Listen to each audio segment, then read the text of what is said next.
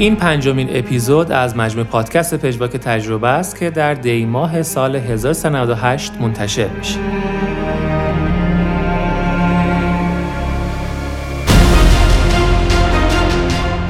شاهین میار آقای مهندس امیر شاهی.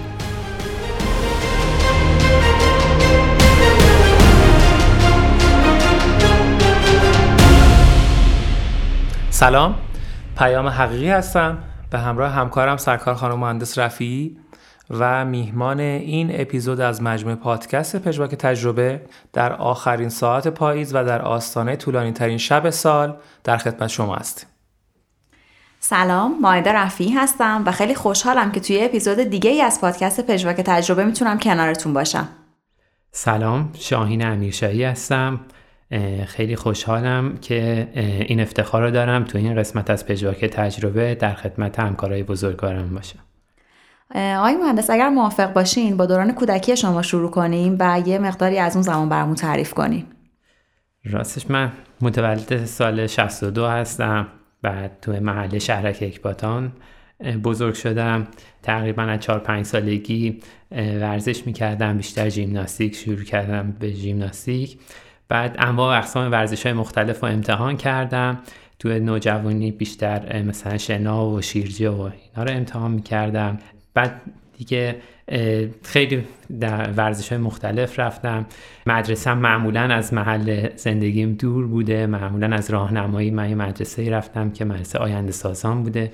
ما سال اولی بودیم که وارد مدرسه شدیم. یه حدود 17 نفر بودیم. این 17 نفر تا آخر پیش دانشگاهی همه با هم سال به سال اومدیم بالا و اینکه حالا همیشه هم ارشد مدرسه بودیم تو این مدرسهمون. ما همیشه سال بالایی بودیم همیشه یه سال قبل از ما اضافه می‌شد به مدرسه. این بودش که خب خیلی دوران خوبی تو مدرسه داشتیم خیلی دوران صمیمی داشتیم با بچه ها خیلی صمیمی بودیم و با هم بزرگ شدیم. به خاطر همین الان هم خیلی به هم نزدیکیم در واقع. بسیار عالی. در خصوص ورزش فرمودید. فکر می‌کنم که قسمت عمده از زندگی شما رو این ورزش تشکیل داده. علتش و انواعش رو اگه زحمت بکشیم برای ما توضیح بدید. علتش که نمی‌دونم چیه به خاطر اینکه شاید از اون بچگی ورزش رو شروع کردم این بودش که یه میگن ورزش یه جور اعتیاد میاره. آدم موقع که ورزش می‌کنه دوست داره ادامه بده. بعد یه دو سه روز که ورزش نکنی دیگه دوست نداری ورزش کنی.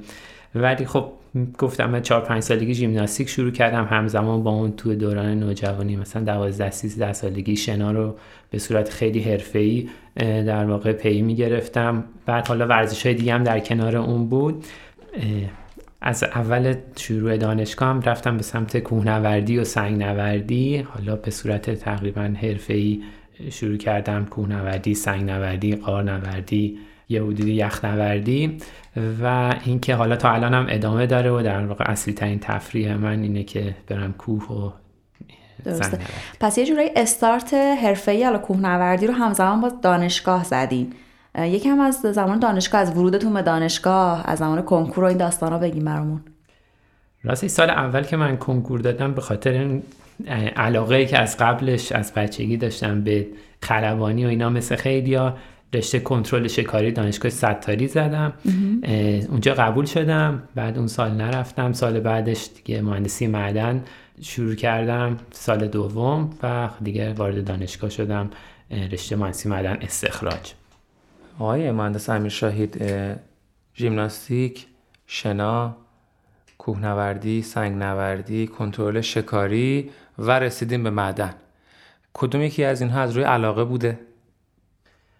فکر کنم همش از روی علاقه بوده. یعنی هر کاری که انجام دادم من دوست داشتم. حالا ژیمناستیک رو نمی‌تونیم بگیم که از چهار سالگی من دوست داشتم برم ژیمناستیک یا عاشق ژیمناستیک بودم.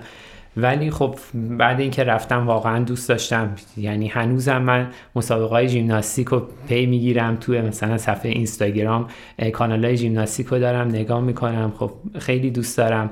علاوه بر اون خب مثلا ژیمناستیک و شنا خیلی با هم مخالفت دارن. یعنی اونایی که حرفه این کارم میگن من بهتره که دوتا ورزش رو با هم انجام ندید. ولی من شنا هم دوست داشتم واقعا ادامه دادم. بعدش دیگه کوهنوردی واقعا عاشقانه دوست داشتم. خیلی دوست دارم هنوزم پیگیری می‌کنم. در نهایت اینکه خب اون کنترل شکاری علاقمندی بچگی من بود ادامه پیدا نکرد ولی مهندسی معدن رو الان واقعا دوست دارم. واقعا از اینکه تو رشته ای که مورد علاقم بوده و اینقدر در واقع بهش علاقه دارم کار می‌کنم خیلی خوشحالم. بسیار پس در حال حاضر کوهنوردی و مهندسی معدن تو اولویت. در حال حاضر خانواده کوهنوردی و مهندسی معدن پاسخ هوشمندانه بود کاملا. واقعا درود چجوری شد که وارد بازار کار شدین های مهندس؟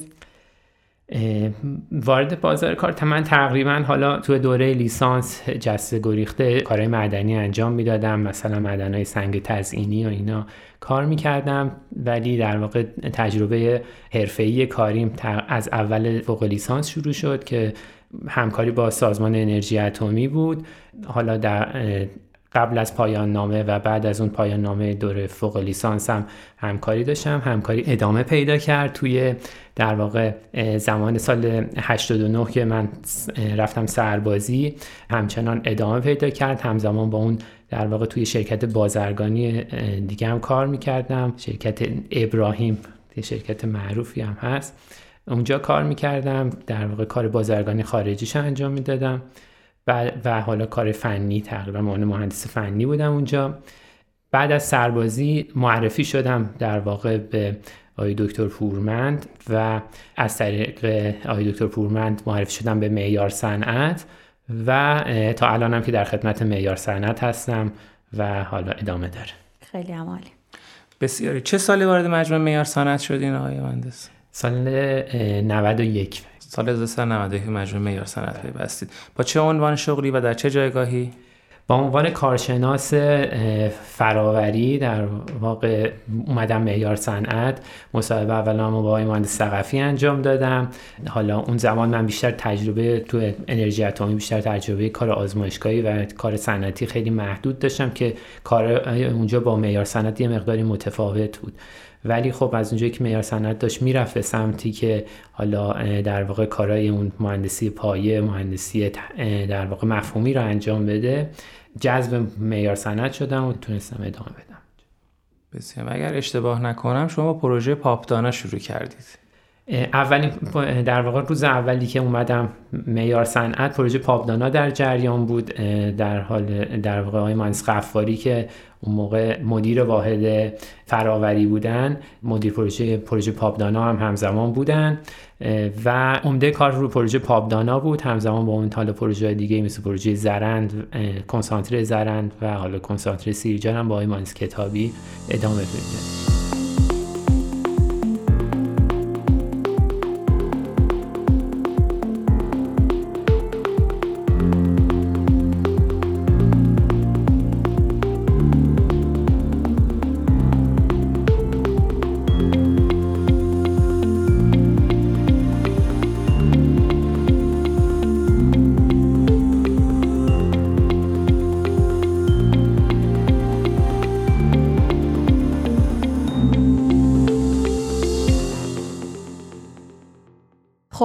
متأثر از همون علاقه ای که فرمودین به حوزه معدن داشتین کارشناسی ارشد هم همون معدن رو ادامه دادین؟ بله من سال 86 در کارشناسی ارشد فراوری شرکت کردم قبول شدم. ورودی سال 86 کارشناسی ارشد فراوری مانسی معدن هستم. فراوری رو من سال چهارم که درسای فراوری داشتیم توی دوره لیسانس خب موقعی که نسب مقایسه می‌کردم با بقیه گرایش مهندسی معدن دیدم علاقه بیشتری بهش دارم اون رو انتخاب کردم. قبل از اون بیشتر مهندسی نفت یعنی انتظار داشتم که تو ارشد برم مهندسی نفت بخونم. ولی بعد از سال چهارم که درس فراوری بود اصلا کلا رفتم روی فراوری. الانم می‌بینم که خیلی بیشتر از بقیه گرایش های مهندسی معدن به فراوری علاقه دارم. من باز برگردم به میار صنعت و ورودتون به مجموعه میار صنعت. فرمودیم با پروژه پاپدانا و همکاری با آقای مهندس قفاری که میهمان اپیزودهای قبلی ما هم بودن. از حوزه تخصصیتون بفرمایید و استارت کارتون در مجموعه میار صنعت. توی شروع کار با میار صنعت با مهندس قفاری بودن که اون موقع همزمان هم مدیر واحد فراوری بودن هم مدیر پروژه پاپدانا. پروژه پاپدانا خب فراوری زغال سنگ بود یه کارخونه بودش که موقعی که من اومدم یه بخش زیادیش در واقع تموم شده بوده تجهیزات بودند حالا تکنولوژیش هم توسط شرکت آفریقای جنوبی تامین شده بوده. خب وارد این پروژه شدن تجربه خیلی خوبی برای من بود. آقای مهندس قفاری هم که خب استاد فراوری هستند و خیلی کمک کردن تو اینکه بتونن در واقع من آشنا بشم با اون فرایندهایی که تو پاپدانا بوده و حالا آروم آروم در واقع وارد پروژه های دیگه شدم. درگیر پروژه های پروژه دیگه که تو معیار بود و با استفاده از راهنمایی مهندس قفاری پروژه های بیشتری درگیر شدم. آروم آروم تو معیار صنعت تونستیم که این تکنولوژی رو خودمون انجام بدیم. کارهای در واقع فنی کار طراحی اولیه کارخانه های مختلف و با توجه به تجربیاتی که بوده داخل معیار ما آروم آروم در واقع کل طراحی پایه و حالا اون بخش طراحی مفهومی که شامل آزمایش هست شامل اون فلوشیت اولیه طرح هست و انتخاب تکنولوژی طرح انتخاب تجهیزات انجام موازنه جرم کارهایی که در واقع پایه مهندسی فراوری هست و ما تو معیار صنعت واحد فراوری تونستیم انجام بدیم. حالا با کمک در و اعتمادی که در واقع مدیریت مجموعه از زمان آقای مهندس ثقفی بعد از اون آقای مهندس منجمی و آقای مهندس کتابی داشتن در مجموعه واحد فراوری تونستیم. حالا زمانی که آقای مهندس قفاری بودن زمانی که دکتر خوشنویسان بودن توی واحد تونستیم که یه مرحله بریم جلو بتونیم که کار مهندسی پایه و در واقع کار تکنولوژیک انجام بدیم داخل معیار صنعت و خودمون در واقع صاحب این تکنولوژی بشیم که بتونیم یه کارخونه رو از صفر از موقعی که سنگ معدن در از معدن میاد بیرون تا زمانی که تبدیل به حالا یه فلز یا در واقع یه محصول قابل استفاده میشه خودمون انجام بدیم. آقای مهندس این سالهایی که میفرمایید برای اینکه مخاطبان ما هم همراه بشن کاملا با ما در چه سالهایی داره این اتفاقات میفته؟ ما فکر می‌کنم توی واحد فراوری از سال 90 آخرای سال 92 اوایل 93 درگیر پروژه فراوری زغال سنگ تبس شدیم برای ممراتکو این پروژه از اون فاز مطالعات آزمایشگاهیش فاز مطالعات مقدماتی در واقع امکان سنجی پیش امکان سنجی و در نهایت فاز طراحی پایه و طراحی دیتیلش همه در معیار صنعت انجام شد. از همون سال اول حدود سال 92 93 ما درگیر این پروژه شدیم. شروع کردیم به طراحی خودمون در واقع ساختن مدل فرایندی پروژه ممراتکو انتخاب تکنولوژیش و در نهایت انتخاب تجهیزاتش که همه توی واحد فراوری انجام شد. در واقع بین حدود سال 93 تا 94 طول کشید تا این فرایند تکمیل شدش و این منجر به این شده که ممسکو به یک توانمندی فنی دست پیدا بکنه درسته؟ این در واقع اولین تجربه معیار صنعت روی طراحی پایه بود که حالا یه مقداریش رو از تجربه قبلی که داخل توی پروژه پابدانا داشتیم استفاده کردیم. یه مقداریش از پروژه های زرند و سیرجان استفاده کردیم و یه قسمت زیادیش رو در واقع تجربیات قبلی که آقای مهندس تو پروژه های مختلف داشتن استفاده کردیم. به علاوه اینکه همه اینا جمع شد ما هم و در واقع دانش رو به معیار صنعت داد که بتونه یه کارخونه رو از اون مهندسی پایش اون اولیش رو انجام بده و خودش در واقع تو این زمینه صاحب تکنولوژی بشه و این توانایی داشته باشه که کارخانه رو از ابتدا در واقع طراحی کنه. بسیار و شما درس رو تو مقطع دکترا هم دارید ادامه بدید. سال 95 در واقع دکترا قبول شدم. و اینکه حالا خیلی کمک کرد در واقع اینکه بتونیم تو معیار صنعت فراینده رو جلو ببریم و در واقع دانش فراوری رو بتونیم تو معیار صنعت جوری جا بندازیم که نسبت به شرکت های دیگه ای که هستن که عموما از یه تکنولوژی خارجی یا در واقع از نقشه های کپی شده استفاده می‌کنن ما بتونیم خودمون هر در واقع خط فراوری رو طراحی کنیم و یا تغییر بدیم و یا یه قسمت عمده که تو فراوری وجود داره به اسم بهینه سازی فلوشیت بتونیم که در واقع فلوشیت ها رو بهینه کنیم. اون چیزهایی که وجود داره این در واقع توانایی داشته باشیم که پیشنهاد بهینه سازی بدیم به کارخانه زیر مجموعه میتکو. راستی های امیرشایی اخیرا دیدم که روی جلد دانشنامه معیار صنعت یه عکسی از عکس های شما چاپ شده. می‌خواستم بپرسم ازتون که آیا عکاسی هم جز به همون اولویتاتون هست؟ عکاسی در واقع رفتن من به کوه و حالا سنگ نوردی باعث شدش که من به عکاسی علاقه من بشم. و حالا شروع کنم دوره خاصی نه ولی خب خیلی کتاب در زمین عکاسی خوندم. چند تا از استادای بزرگ عکاسی باشون کوه رفتم با هم در واقع رفت آمد کردیم. تا اینکه در واقع حالا عکاسی رو یاد گرفتم آروم آروم با این دوربینای قدیمی آنالوگ شروع کردم. عکس گرفتم. تو مسابقه شرکت که مسابقه شهرداری بود حالا سوژش هم زباله بود. بعد اسم عکسی هم که گرفته بودم درخت زباله بود. توی در واقع مسیر دربند به توچال یه درختی بود که روش پر زباله بود. این عکس برنده جایزه شهرداری شد.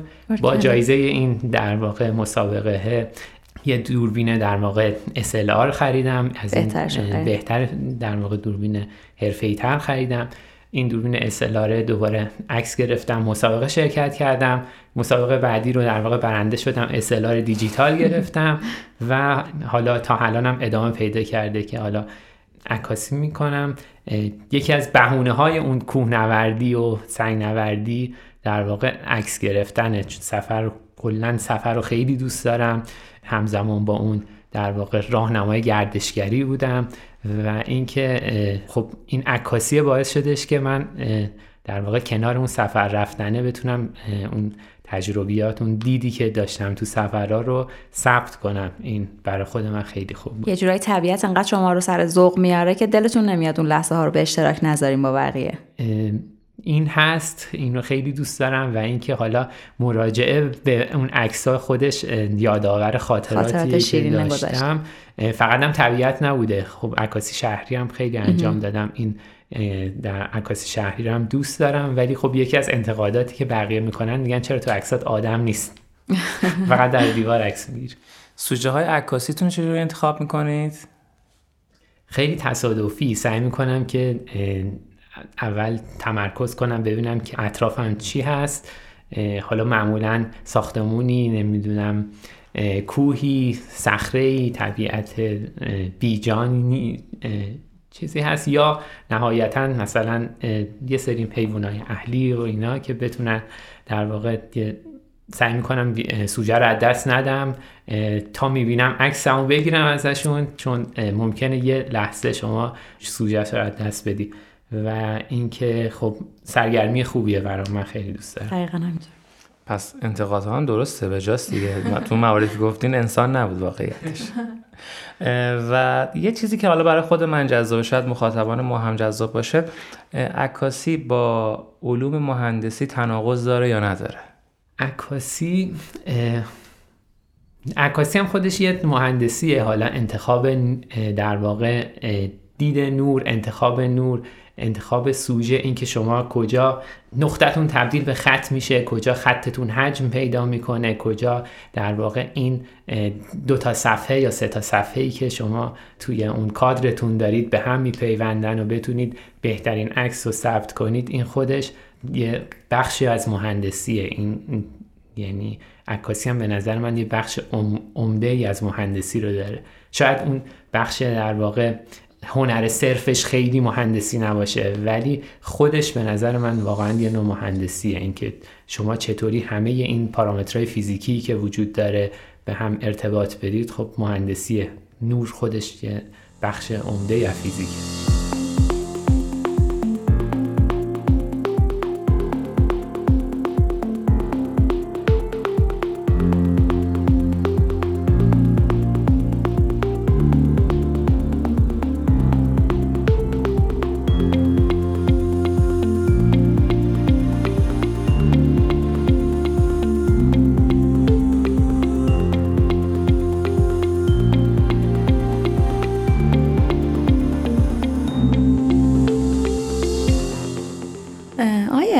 امیرشاهی شما اخیرا به سمت مسئول گروه فراوری منصوب شدین. من می‌خوام هم خودم هم حالا احتمالا مخاطبین پادکست ما شاید برشون جذاب باشه که بدونن این اطمینانی که از طرف مجموعه میار صنعت به شما شده برای این داستان حالا فارغ از توانمندی های فنی شما از کجا نشأت می‌گیره؟ راستش من به نظرم این اطمینان موقعی که ما همون پروژه تبس رو شروع کردیم این اطمینان به واحد فراوری به وجود اومد و در حقیقت این ریسک بودش که خب انجام همچین پروژه‌ای در داخل شرکت با کل در واقع توانمندی که در داخل شرکت وجود داره انجام این خودش یه ریسک بود و در واقع این اطمینان رو به ما مدیریت ارشد و حالا پروژه به ما انجام داد که بتونیم پروژه رو طراحی کنیم تو تبس و حالا به سرانجام برسونیم. این به هر حال اولین تجربه بوده و این تجربه ممکنه نقصایی داشته باشه. ولی حالا با توجه به اون چیزهایی که حتی در واقع کارشناس های خارجی که اومدن تبس رو دیدن نمره پروژه تبس از ده نمره هشت بوده. خوب. که فکر نکنم نمره بدی باشه با توجه به بله. شرایطی که توی در واقع پروژه های ما وجود داره. این ادامه پیدا کرد و فکر می‌کنم که حالا این اطمینانی بوده که به من انجام شده و نتیجه کارهای قبلیه که انجام دادیم. یه خورده بیام تخصصی تر نگاه بکنیم به واحد فراوری. چه کارهایی انجام میشه و در حال حاضر چه کمکی به پروژه های مجموعه معیار سند داره انجام میده؟ اصلا مفهوم فراوری در واقع هنر مخ میگم هنر یا دانش استخراج عناصر یا مواد قابل استفاده از داخل سنگ. یعنی شما چطوری اون سنگ رو تبدیل به یه فلز یا یه در واقع ماده که قابل استفاده در فرآیند صنعتی باشه تبدیل کنید. این از معدن شروع میشه. یعنی شما در واقع از ابتدا سنگ معدن میاد سنگ معدن خودش قابل استفاده نیست عموما. این سنگ معدن باید یک فرایندی داروش انجام بشه تا تبدیل به در واقع اون فلز یا ماده قابل استفاده بشه. شروع میشه از مطالعات آزمایشگاهی اینکه این سنگ چه عناصری داخلش وجود داره این عناصر مقدارش چقدره و روش فراوری این کانی هدفمون که داخل اون سنگ وجود داره به چه شکل هستش؟ یه فلوشیت آزمایشگاهی تهیه میشه تو مرحله آزمایشگاهی که نقشه راهمون هست توی این مراحل بعدی. اصلا امکان داره ما بتونیم این کانی رو از داخل اون سنگ بکشیم بیرون. به روش های اقتصادی مرحله بعد در واقع مطالعات اولیه هست مطالعات امکان سنجی هست که نشون میده که این اصلا زدن این کارخونه توجیه اقتصادی داره امکان پذیر هست. بعد از اون می‌رسیم به مرحله در واقع مطالعات پایه یا طراحی پایه. روش و تکنولوژیمون شناسایی میشه. لیست تجهیزات اولیه‌مون شناسایی میشه. مهمترین کار که در واقع بستن اون فرایند PFD مس بالانس هست. توی مرحله طراحی پایه انجام میشه. و این اون بخشیه که ما تونستیم توی معیار صنعت خودمون انجام بدیم. تونستیم مدل فرایندی حالا اون موقع پروژه زغال بود. الان بعد از اون پروژه زغال اومدیم روی پروژه مس توی چاه فیروزه. تونستیم که این مدل فرایندی رو ببندیم. کاری بوده که با این تو این حجم توی این در واقع با کارخونه با همچین ظرفیتی حدود 900 تن در ساعت مشابهش تکنولوژی داخلی که نداشتیم هیچی شاید تو سطح منطقه حتی شرکتی نباشه که انجام بده. شاید شرکت های خیلی معدودی هستن توی کل دنیا که در واقع توانایی اینو داشته باشن که بتونن یه فرایند کامل مثل با این اشل و با این در واقع مقیاس رو بتونن مدل سازی کنن. این رو خوشبختانه واحد فراوری تونستیم یه مدلی ازش در بیاریم بتونیم در واقع موازنه جرمش رو ببندیم و اکنون پروژه در حال جلو رفتنه. آیا همیشه حالا که بحث فعالیت های تخصصی واحد شما شد و از فعالیتاتون گفتین من دلم می‌خواد بدونم با توجه به اینکه شما توی واحدی که هستین با حالا تیمی که دارین تقریبا توی رنج سن و سالی هستین نحوه تعاملتون به عنوان یک مسئول با هر کدوم از افراد تیمتون یا حالا کلیتشون چطوریه؟ تیم ما تقریبا حالا دو نفر تیم ما حدودا چهار نفر در واقع تشکیل شده. دو نفرشون در واقع از اون واحد فراوری هستن که آقای مایز قفاری مدیرش بودن. یعنی بیشتر از حدود شاید 4 5 ساله داریم با هم کار می‌کنیم. حتی از منم بزرگتر هستن. در واقع تجربه بیشتری دارن از من. و اینکه حالا تونستیم کنار هم گروه خوبی رو تشکیل بدیم. چه کسایی که در واقع تازه به همون ملحق شدن. در واقع دوستانی بودن که حالا از زمان دکتر خوشنویسان به واحد ما ملحق شدن. و اینکه کنار هم فکر می‌کنم تیم خوبی رو تشکیل دادیم هر در واقع هر بخشی رو. یک قسمت از واحد ما انجام میده و در مجموع رسیدن به این در واقع توانایی مهندسی پایه تو واحد فراوری معیار سند کار گروهی بوده که هر قسمتیش رو یکی از بچه ها زحمتش کشیده. خیلی هم عالی. اگر بخوام در خصوص چالش های حوزه کاری شما بپرسم پر اهمیت ترین چالش های حوزه فراوری در مجموعه ما یا شاید در کشور چیه؟ من فکر می‌کنم کمبود تخصص توی بخش فراوری و اینکه حالا بیشتر تخصص طراحی یعنی اینکه افرادی باشن که بتونن یه کارخونه رو مدل سازی کنن و کل فرایندش رو بتونن ببندن تعدادشون خیلی کمه به علاوه اون که خب فارغ و تحصیل فراوری زیاد داریم مسلما ولی اینکه در واقع این آموزش ها تو دانشگاه به چه صورت انجام میشه که تو صنعت بتونه ارتباط به هم پیدا کنه عموما چالش برانگیزه. خیلی در واقع با هم سازگار نیست. تو دانشگاه عموما یه سری تئوریایی در تدریس میشه که تو صنعت تبدیلش به فاز صنعتی یک مقداری طول می‌کشه. این یک مقداری در واقع چالش برانگیزه. به علاوه اینکه ما بیشتر در مهندس فراوریمون مهندس کارخونه ای هستن. توی در واقع داخل کارخونه کار کردن. اینکه بتونیم یه مهندس خوب طراح پیدا کنیم تو بخش طراحی این برای ما که خیلی سخت بوده داخل معیار. و حالا اینکه یکی از بزرگترین مشکلاتی که ما داریم با شرکت هایی که باشون طرف حسابیم مثل کارفرما یا مشاورا اینه که ما رو مقایسه می‌کنن با شرکت های خارجی که صاحب تکنولوژی هستن و تجهیزات خودشون تهیه می‌کنن. این برای ما خیلی چالش برانگیز بوده چون ما سازنده تجهیز نیستیم. ما مهندسی پایه که انجام میدیم مجبوریم در واقع فقط مشخصات اولیه تجهیز و مشخصات استاندارد تجهیز رو تهیه کنیم. ما نمی‌دونیم که اندازه تجهیزی که قراره بخریم چقدره. شاید یه حدسی از در واقع سازنده های معروف بتونیم بزنیم ولی مسلما اون سازنده معروفه حتما نیست تجهیزش خریداری نمیشه. ممکن از یه سازنده بخریم که کلا متفاوت باشه. یا حتی تکنولوژیش متفاوت باشه با اون چیزی که ما در واقع مطالعات اولیه طراحی اولیه رو انجام دادیم.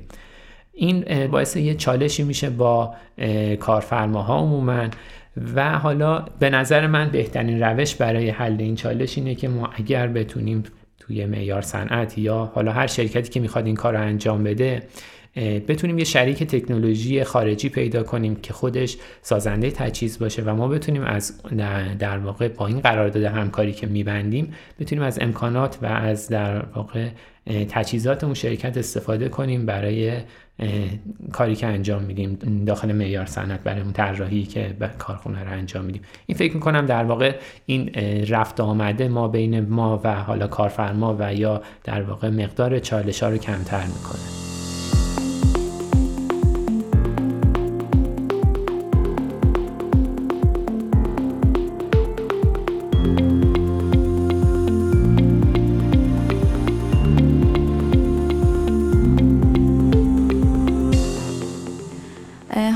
مهندس توی این مسیری که طی کردین تا حالا اینجایی که وایسادین. اگر ما بخوایم از افرادی یاد کنین که نقش پررنگ و تاثیرگذاری داشتن تو زندگی شما تا همین لحظه از چه کسایی برای ما اسم می‌برین؟ من فکر کنم تو کودکی پدر بزرگم خیلی تاثیر داشته. ازش تشکر می‌کنم واقعا. بعد توی دوران تحصیل و تا همین الان که کمکاش ادامه داره. آقای دکتر جورجانی که استاد راهنمای من بودن توی بخش فراوری خیلی کمک کردن. این در واقع این تجربیات طراحی پایه طراحی کارخونه رو ایشون در واقع اون پایه گذارش بودن که بتونن به من انتقال بدن. و به خصوص تو فاز کاری آقای مهندس قفاری خب خیلی کمک کردن به من و واقعا فکر می‌کنم که هر چیزی که توی بخش کاری دارم مدیون آقای مهندس قفاری هم مدیون اطمینانی که ایشون داشته در واقع توی کار به من و انتقال تجربیاتی که تا اونجا که توان داشته به من انتقال داده. منم سعی کردم شاگرد خوبی باشم و خوب یاد بگیرم از همینطور. آقای مهندس امیر شاهی یک سوال خود چالش برانگیز بپرسم. البته من و مخاطبان پادکست پژواک تجربه با توجه به صحبت هایی که از شما شنیدیم شاید پاسخ این سوال را بدونیم. اگر فرصتی فراهم بشه که شما به عقب برگردید کدوم قسمت از زندگیتون رو ترجیح می‌دید که اصلاح بکنید یا حذف بکنید؟ فکر نکنم قسمتی رو حذف کنم. تا الان خیلی راضی بودم. کلا دوست ندارم یه قله رو دوبار سود کنم. بیشتر کار هیجان کار جدید خیلی جذبم می‌کنه. خیلی دوست ندارم هی برگردم عقب تجربه رو تکرار کنم. بچههایی که با من سنگ نوردی کردن حالا کسایی که من یه خورده بهشون سنگ نوردی یاد دادم می‌دونن که یه مسیر رو هیچ وقت دوبار نمیگم که صعود کنیم. به خاطر اینکه دوست دارم کار جدید باشه. برگشت به عقب و خیلی دوست ندارم. به خاطر همین فکر می‌کنم که از کل زندگیم خیلی راضی بودم و اینکه شاید بیشتر سفر می‌رفتم بیشتر از این که رفتم می‌رفتم. ولی فکر نکنم دوست داشته باشم برگردم عقب. دوست دارم برم جلو. چقدر خوب. این احساس رضایت از کجا میاد؟ فکر می‌کنم که برای ساختن یه دیوار محکم بزرگ باید از آجرای کوچیک کوچیک استفاده کرد. هر قدمی که می‌خواید برید جلو در واقع من فکر می‌کنم که موفقیت پله بعدیه. باز یه مثالی از همون سنگ نوردی می‌زنم موقعی که ما سود می‌کنیم میگیم که گیره به گیره باید بریم بالا. در واقع دست اول پای اول پای مخالفش دست دوم باید پای مخالفش. هر کدوم آروم آروم میره بالا. هیچ وقت در واقع بیشتر از یک دستمون آزاد نیستش روی سنگ نوردی از دیواره. من فکر می‌کنم که در واقع قد هر قدمی که رو به جلو میرم موفقیت این که آدم بتونه بپره خیلی در واقع ممکنه سقوطش هم سریعتر باشه.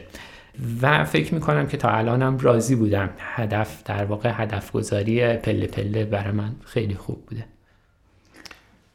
بسیار پس استمرار و تعیین اهداف کوتاه مدت شاید دلیل این رضایت باشه برای شما. شاید. خب سخن آخر. سخن آخر که از همه در واقع دوستانی که منو کمک کردن و حالا از همسرم از خانواده که این سختی های کار رو تحمل کردند خیلی وقتا.